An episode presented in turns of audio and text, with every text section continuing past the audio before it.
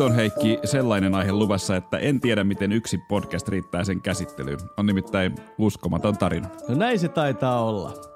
Tervetuloa kuuntelemaan kirkon ihmeellisimpiä tarinoita. Tämä kuuntelemasi ohjelma on podcast, jossa käsittelemme erikoisia, kiehtovia ja ihmeellisiä tarinoita kristinuskon historiasta ja tästä päivästä, niin Suomesta kuin muualtakin. Eli jos etsit tällaisia kiinnostavia, kiehtovia ja ihmeellisiä tarinoita, niin ei useinkaan tarvitse lähteä merta edemmäs kalaan. Paitsi että kristinusko antoi suomalaisille koulutuksen ja ison osan sivistyksestämme, se on antanut myös valtavan määrän tarinoita. Ja studiossa näiden tarinoiden kimpussa olemme me, minä olen Eero Hietala. Ja minä olen Heikki Rusama. Heikki, äh, sinä valitsit, valitsit tämän aiheen. Äsken tuonna, tuossa puhuin tunteikkaasti kristinuskon tarinoista, mutta ajattelit aloittaa tämän tarinan Elviksestä. Miksi? No kaikkihan tykkää Elviksestä. Mutta tiedätkö Eero, mitä kirjaa Elvis luki kuolemansa hetkellä? No kerro. No totta kai kirjaa Torinon kääriliinasta, joka onkin tämän päivän aiheemme. No se oli varmasti tiukkaa asiaa. Pitää vielä tarkentaa, että Elvis hän kuoli istuessaan vessan pöntöllä, jossa hänen sydämensä pysähtyi. Ja sieltä kylpyhuoneen lattialta löydettiin hengetön Elvis ja kääriliinaa käsittelevä ilmeisesti Robert Wilcoxin kirjoittama kirja Shroud. Ja jos nyt aloit miettiä, onko tätä podcastia varmasti terveellistä kuunnella, erityisesti jos nyt istut vessassa, on hyvä muistuttaa, että Elviksen kuolinsyynä pidetään hänen veressään ollutta valtavaa lääkekoktailia, ei niinkään käärinliinaan tutustumista. Niin, tähän aiheeseen ei tietääkseni liity mitään kirousta. Aika moneen tämän podcastin aiheesta sellainenkin kyllä liittyy. Se on totta. Tiesitkö muuten, että Torinon kääriliinaa pidetään maailman tutkituimpana yksittäisenä esineen? No näin olen ymmärtänyt, enkä kyllä epäile asiaa yhtään. Niin valtava määrä tietoa siitä löytyy. Ja todella moni ihminen on siltä vaikuttaa uhrannut koko elämänsä aiheen tutkimiselle. Tuntuu siltä, että kääriliinan tutkimiseen voi jäädä koukkuun. Siitä löytyy koko ajan jotakin uutta, kiehtovaa ja ällistyttävää tutkittavaa. Niin, sitä paitsi tässä tarinassa on valtavat panokset. Jos kääriliinan syntytapa todistetaan yliluonnollisiksi, se olisi konkreettinen todiste Jeesuksen ylösnousemuksesta. Monen tutkijan väite nimenomaan on, että kääriliinan kuva Jeesuksesta ei ole voinut syntyä millään luonnollisella tavalla. Eli tässä jaksossa siis toden totta aiheena Torinon käärinliina. Mutta ehkä kerrataan perusteet ensin. Mikä Torinon kääriliina on? No Torinon kääriliina on nimensä mukaisesti liina, jonka väitetään olleen Jeesuksen ympärille kääritty liina, jossa hänet haudattiin. Siis tässä kääriliinassa on kuva miehestä, jota moni pitää aitona Jeesuksen kuvana. Ja moni huijauksena. Mutta kääriliinan tarina on jo itsessään todella kiinnostava. Ajatuksena olisi tänään kertoa ensin liinan tarina, sen jälkeen esittää väitteitä puolesta ja vastaan sen aitoudesta ja lopuksi pohtia liinan merkitystä. Heikki, millainen siis on Torinon kääriliinan tarina? No ensinnäkin, liinasta on kaksi tarinaa. Skeptisen tarinan mukaan kääriliina on 1300-luvulta peräisin oleva väärennös. Jos taas otetaan se tarina, joka uskoo kääriliinan autenttisuuteen, se on huomattava erilainen, kiinnostava ja jopa ällistyttävä. Eli jos haluaa hyvän tarinan, niin kannattaa uskoa, että se on totta. No eikö se yleensä mennä? No menee, menee kyllä. Käärinliinahan todella on huomattavan vanha, mutta kiinnostus sitä kohtaan heräsi isosti vasta 1800-luvun lopussa, kun siitä otetut kuvat paljastivat siinä olevan miehen hahmon paljon aiempaa tarkemmin. Paljalla silmällä katsottuna Kääriliinan kuva on hyvin haalea ja sitä on varsin vaikea erottaa, mutta Kääriliina oli hyvin vanha pyhäjäännös. Miksi kesti niin kauan, että sitä osattiin katsoa näin tarkasti? No vastaus on aika yksinkertainen.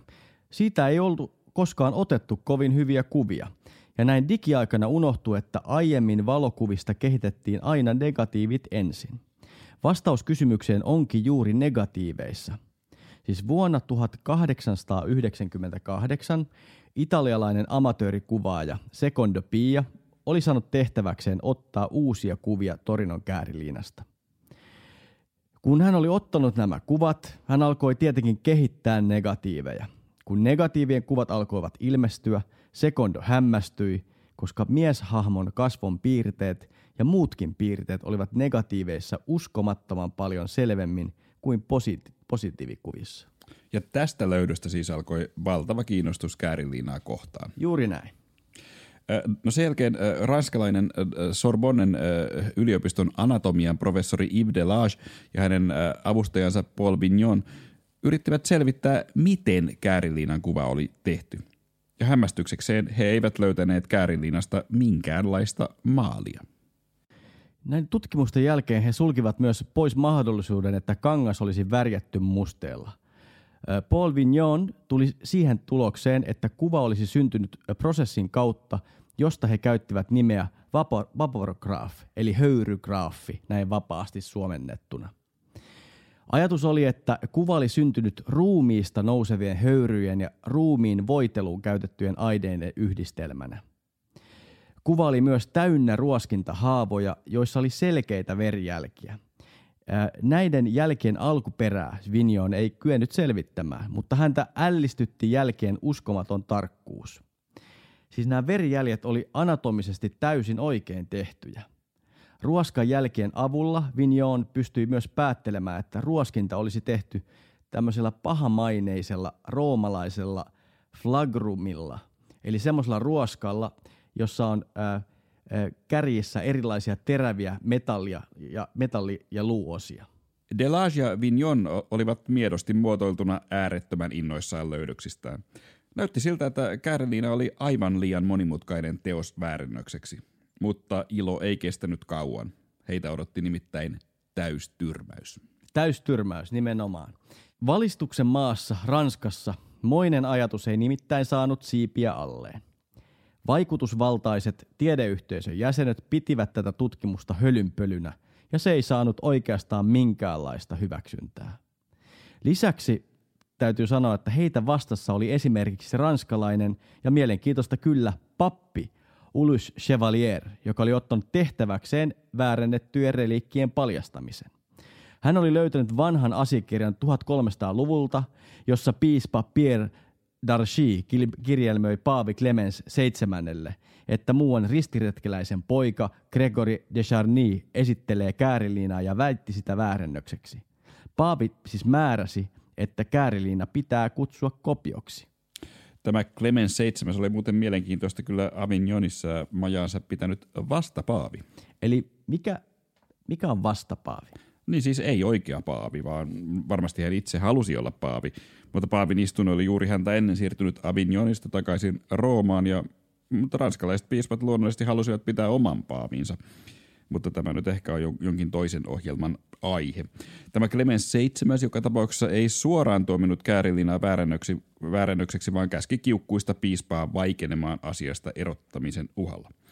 Eli vaikka tämä asiakirja, niin kutsuttu Darcin äh, muistio, oli Kääriliinan tuomitsemisessa melko pehmeä, 1800-luvun Ranskassa tämä löytö riitti ja Kääriliina tuomittiin jälleen kopioksi.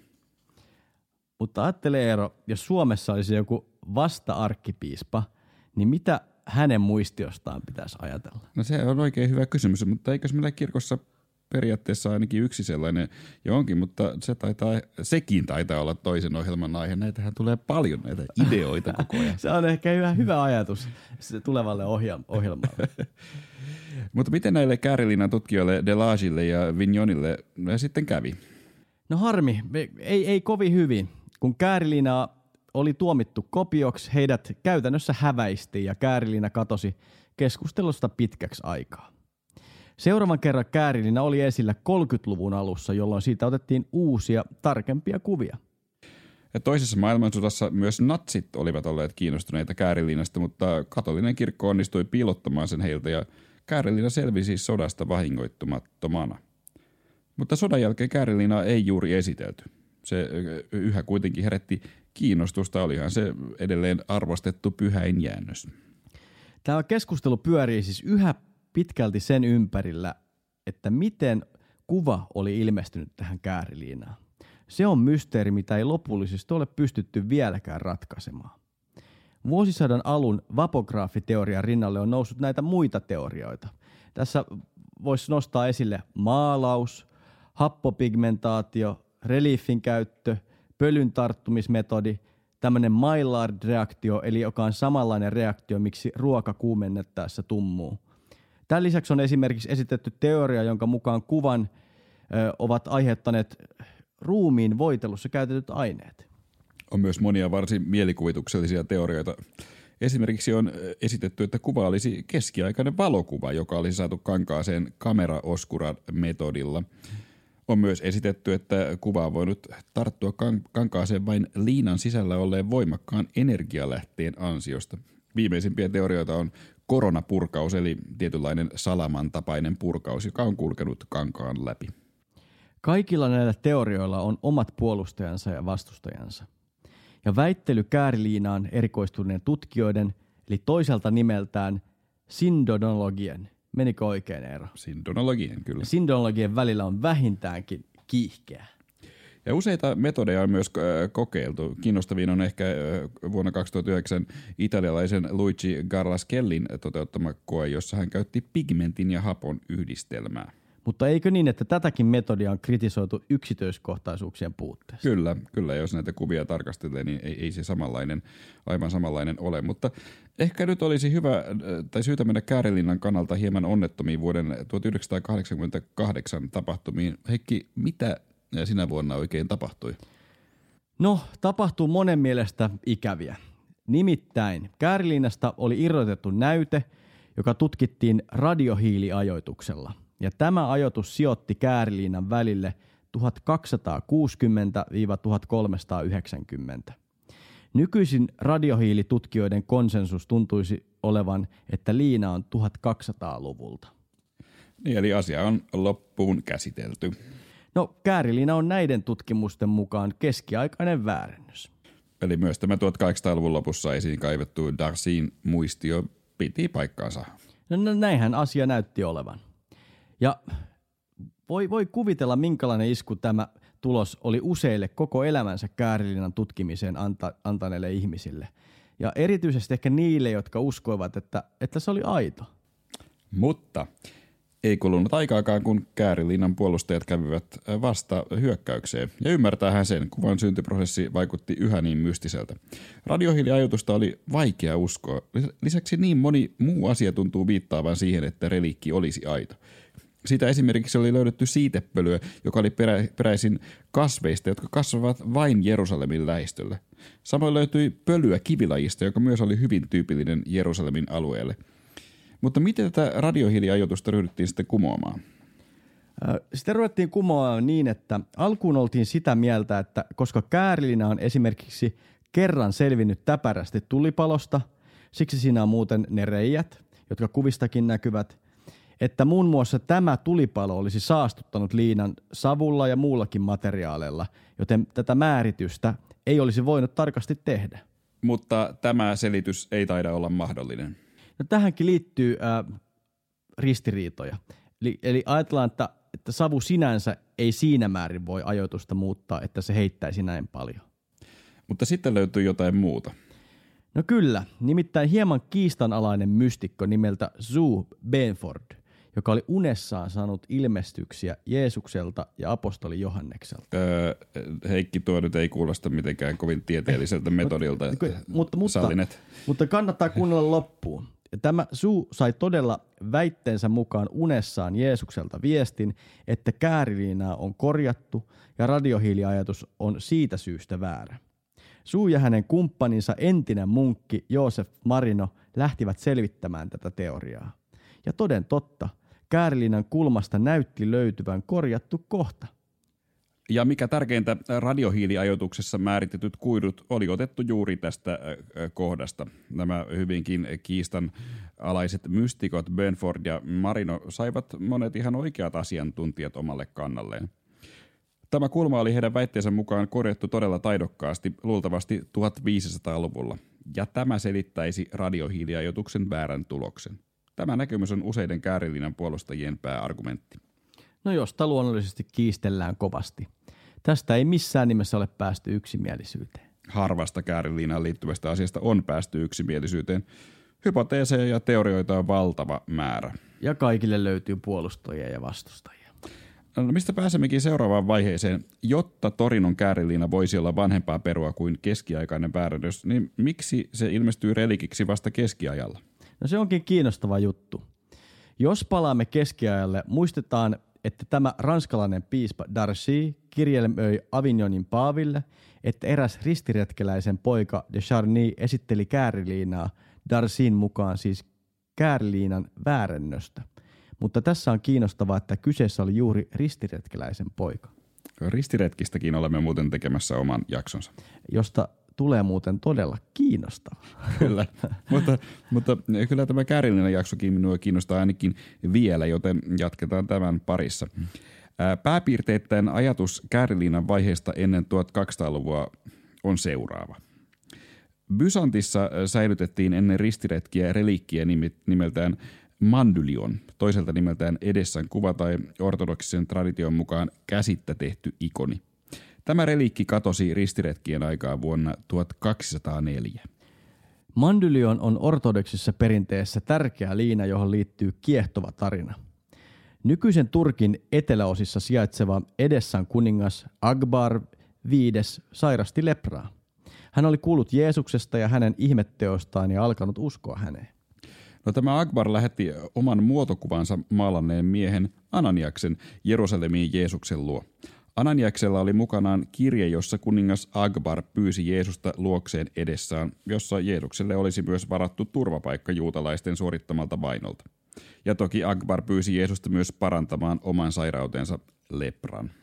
Kuningas oli antanut Ananiakselle ohjeeksi, että jos Jeesus ei lähde hänen mukaansa, Ananiaksen pitäisi edes maalata hänen kuvansa – No, Ananias sitten matkusti Jerusalemiin, eikä päässyt Jeesuksen luo, koska Jeesusta oli kuuntelemassa niin suuri väentungos. No niinpä Ananias alkoi maalata. Se oli kuitenkin lähes mahdotonta, koska Jeesuksen kasvot säteilivät taivaallista valoa. Tradition mukaan Jeesus kuitenkin huomasi Ananiaan, antoi tälle kirjeen, jossa kiitti Akbaria tämän uskosta ja kertoi, että hänen täytyy suorittaa hänelle säädetty tehtävä loppuun ja sen jälkeen palata isänsä luo. Hän kuitenkin lupasi lähettää opetuslapsensa Taddeuksen parantamaan Akbarin ja muita. Sitten Jeesus oli pyytänyt vettä ja liinan. Jeesus kuivasi liinaan vastapestyt kasvonsa, minkä jälkeen liinaan ilmestyi Jeesuksen kasvojen kuva. Jeesus lähetti tämän liinan Ananiaksen mukana Akbarille ja liinan saatuaan kuningas koki osittaisen ihmeparantumisen. Lopullisesti Akbar parantui leprasta Taddeuksen vierailun jälkeen. Mutta kuten voi arvata, tästä liinasta muodostui tärkeä pyhäjäännös. Äh, niin, nimittäin Mandylion. Se sijoitettiin edessään kaupungin muurin ja pelasti kaupungin vielä 500-luvulla persialaisten hyökkäykseltä. Mandylion joutui välillä jopa muslimien haltuun, mutta saatiin lopulta takaisin ja lopulta se päätyi Konstantinopoliin. Vaikka tätä ikonia kutsutaan myös käsittä tehdyksi ikoniksi, niin sitä ei, ei, ei kuitenkaan saa sekoittaa niihin joulukortteihin, jotka käsistään vammautuneet ovat piirtäneet jaloilla. Ei, se on, se on, se on täysin, täysin eri asia. Mutta kannustamme kyllä hankkimaan niitä joulukortteja, koska, koska asia on hyvä ja kannatettava. Äh, mutta kyllä tässä kysymys herää, että miten tämä relikki voisi olla sama kuin Torinon kääriliina? Mandelionissahan on vain kasvojen kuva, ei koko vartalon kuvaa, kuten kääriliinassa. Se on kieltämättä hankala selittää.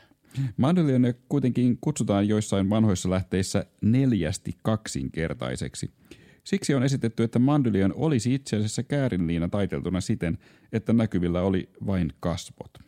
Eli kääriliina olisikin ollut esitteellä koko ensimmäisen vuosituhannen ajan, mutta taiteltuna Mandylion ikonin muotoiseksi.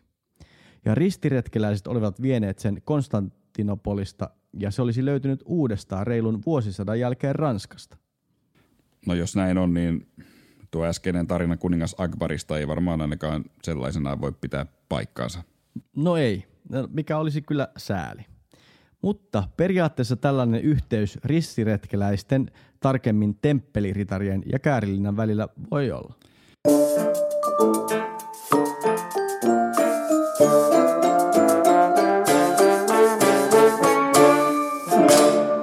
nyt Eero, me päästään ehkä kiinnostavimpaan osuuteen koko Kääriliinassa. Nimittäin sen merkitykseen. Mikä sun mielestä sen merkitys on? No mikään kirkko ei tietenkään ole halunnut sitoa arvovaltaansa siihen, että väittäisi kääriliinan olevan totta. Että siitä vinkkelistä se tuskin on kristityille elämän ja kuoleman asia, mutta palkinto todella on iso. Jos kääriliina saataisiin todistettua todelliseksi Jeesuksen kuvaksi, niin olisihan se merkitys valtava. Niin vai olisko? M- mitä, se, mitä se sun mielestä muuttaisi? No hyvä kysymys. Kyllähän se toisi Jeesuksen aivan eri tavalla konkreettiseksi hahmoksi.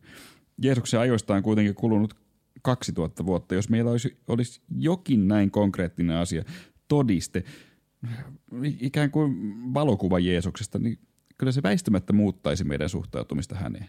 No ehkä, ehkäpä näin, mutta ö, onhan aihe herättänyt tutkijoissa valtavaa kiinnostusta. Siitä on tutkittu oikeastaan ihan kaikkea. Mutta se, mikä herättää huomiota, on, että juuri mistään ei olla päästy yksimielisyyteen. Niin, kun lukee asian vihkiytyneiden tutkijoiden väittelyä puolesta ja vastaan, on helppo huomata, että aihe on todella latautunut. Ja moni tutkija todella on antanut tämän aiheen käsittelylle koko elämänsä, eikä valmista tunnu tulevan. Käärilinaa ei ole onnistuttu todistamaan aukottomasti oikeaksi eikä vääräksi, ja jotenkin tuntuu siltä, että käärilina on arvoitus, jota ei voi ratkaista voisiko se olla niin, että ehkä se on tarkoitettukin näin? Niin olisiko se liian paljon annettu meille? Jos kristityt saisi näin konkreettisen todisteen Kristuksesta aidon käärilinnan, johon on ilmestynyt täysin selittämättömällä tavalla hänen kuvansa, niin tarvittaisiinko sen jälkeen enää uskoa? Niin. No vaikka olihan ajalaskun alu juutalaisilla toisaalta vielä paremmat todisteet. Ja kyllähän Jeesus silloinkin valitteli, että opetuslasten usko on vähäistä. Totta. No, toisaalta Käärillinä kertoisi meille melko tarkasti, minkä näköinen Jeesus olisi. Niin ja minkä pituinen. Siitä on esimerkiksi mitattu Jeesuksen pituutta. Se on ollut aika hankala tehtävä. Tästä arviot pituudesta on heitelleet yli kymmenellä sentillä. Asiaa vaikeuttaa se, että käärinliinasta tehty, on tehty eri päätelmiä ää, sen mukaan, missä asennossa – Jeesus olisi, olisi ollut siinä. Niin, sitä ei ole onnistuttu siitä täysin tulkitsemaan, että mikä Aivan. se asento on. Ja ihan varmasti 2000 vuotta vanhan käärilinnan oma koko on myös muuttunut. Sitä on kuitenkin pidetty esillä ripustettuna ja taiteltuna. Se on kärsinyt tulipaloista ynnä muuta. Ja näitä kolmiulotteisia rekonstruktioita on kuitenkin tehty, jotka ovat kiinnostavia sinänsä. Näistä ehkä tunnetun on italialainen Käärilinnan 3D-analyysin mukaan aivan hiljattain tehty pronssivalos. Joo, se on kiinnostava kuva. Se löytyy, löytyy netistä ja ainakin minun huomiotani kiinnitti siinä, että Jeesus, Jeesus oli sen mukaan kovin lihaksikas tai ainakin hyvässä kunnossa. Niin. Olisi se ihan kiinnostava tietää, olisiko, oliko Jeesus lihaksikas ja komea vai enemmänkin kuin kuka tahansa meistä. Senhän Käärilinä voisi todistaa, jos se olisi aito. No onko se Heikki sun mielestä aito? No, Ehkä mä toivon niin, mutta vaikea siitä on ehkä julistaa mitään. Tiedeyhteisö ei yksiselitteisesti ole sitä aidoksi pystynyt todistamaan. Käriliinan varhaiset vaiheet, jotka alkavat kuningas Akbarista ja päätyvät ristiretkeläisten perillisiin Ranskassa, ne vaatii aika monta uskonhyppyä puuttuvien lähteiden ja, ja ehkä joskus ristiriitaistenkin kertomusten yli. Mutta toisaalta – Kääriliinan todenperäisyyttä puoltaa moni hämmästyttävä sitä tutkiessa löytynyt asia, joita on lähes mahdoton selittää tai väittää ihan vaan sattumaksi.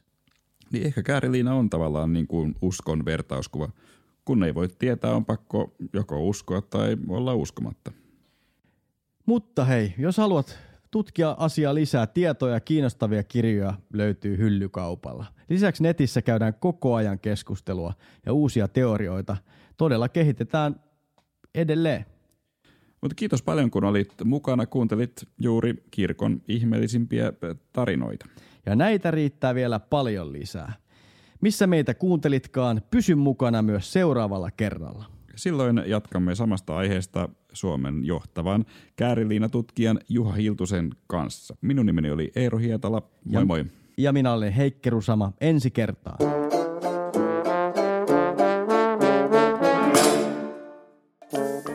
Hei vielä. Jos pidit kuulemastasi, niin kerro siitä. Miltä alustalta tätä sitten kuunteletkin? Apple Podcasteista, Spotifysta tai muulta alustalta? Käy antamassa meille arvio. Mielellään hyvä. Se auttaa meitä kivasti eteenpäin. Ja jos jäi jotain sanottavaa tai alkoi muuten vaan harmittaa, laita meille viestiä. Löydät meidät myös osoitteesta kotimaa24.fi. Tämä podcast on tehty yhteistyössä Kotimaalehden ystäviemme kanssa.